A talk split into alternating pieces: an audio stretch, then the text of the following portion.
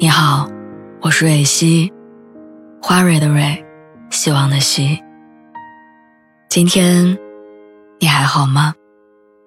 你可以在微信公众号和微博中搜索“蕊希”，每天晚上我都会用一段声音陪你入睡。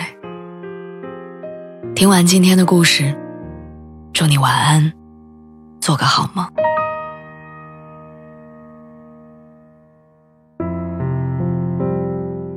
要不回老家算了，这句话在我北漂的这些年，时常会窜进我的脑海里。在我加班到凌晨也搞不定客户需求的时候，在我的房东拒绝给我修坏掉电器的时候，在我半夜发烧一个人去医院打吊瓶的时候，我都想一走了之，回家算了。但我始终没走。即使无数次在深夜动过回老家的念头，也还是在第二天醒来。选择按部就班的上班，挤地铁，去赚钱。打消我念头的原因很简单，我不想灰溜溜的回去。为什么会有“荣归故里”这个词？我想就是要告诉像我这样在外漂泊的人，即便有一天真的选择回家，要么是赚到了钱，要么事业上做出了不凡的成绩，最差最差，也要见了些世面。开了些眼界，所以我一直没走，因为我觉得自己不够资格。说实话，这些年在外，我没少经历一个人孤苦无依，和家里亲朋好友阖家欢乐的对比。当我捧着煮熟的速冻水饺窝在床上刷综艺的时候，我们家的群里分享的是四菜一汤的团圆饭。当我加班到十点多回到家里一片漆黑的时候。老家的朋友刚发完一群人夜宵的朋友圈，在这些对比鲜明的时刻里，我都曾想：我选择来这里，选择在这儿打拼，是不是一个正确的决定？不是没想过要回去，是觉得自己不该回去。好像放弃这边的生活回去，就是我丢盔弃甲，当了生活的逃兵。好像选择回去就是走了人生的弯路，成了命运的输家。两个月前，一起工作了三年的同事突然离职，选择回老家。年纪不小的他，工作平平，薪水够生活，但要考虑买房定居，却还是杯水车薪。一个人生活的很快乐，但没有遇到另一半，家里始终觉得他在北京不安定。往前看。是未知的境遇，往回走是脚踏实地。他纠结了很久，最后选择回家。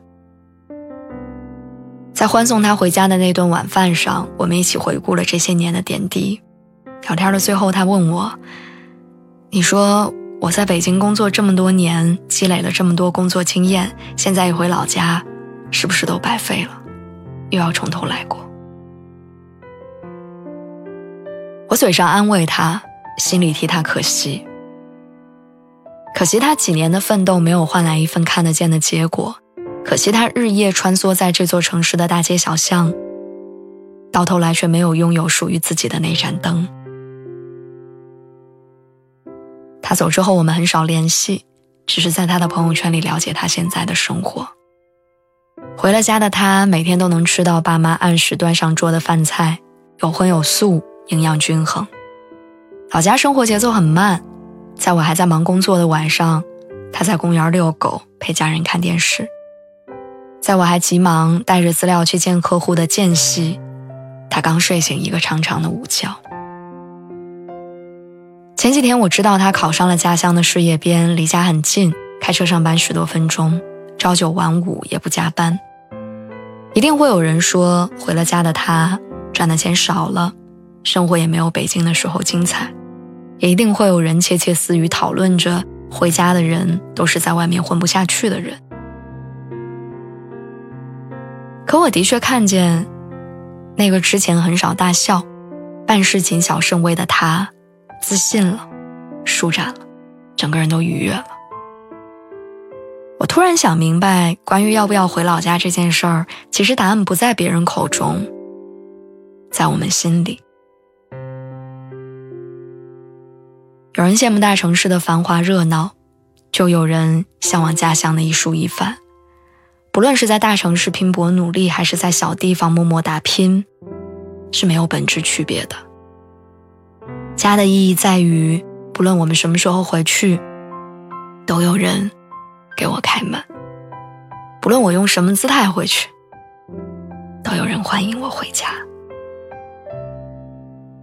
希望下一次在外打拼的你有想回家念头的时候，能够想明白，你要回家。是心甘情愿，不是事与愿违；是心向往之，不是得过且过。离开大城市可能有很多原因，但回家是不需要理由的。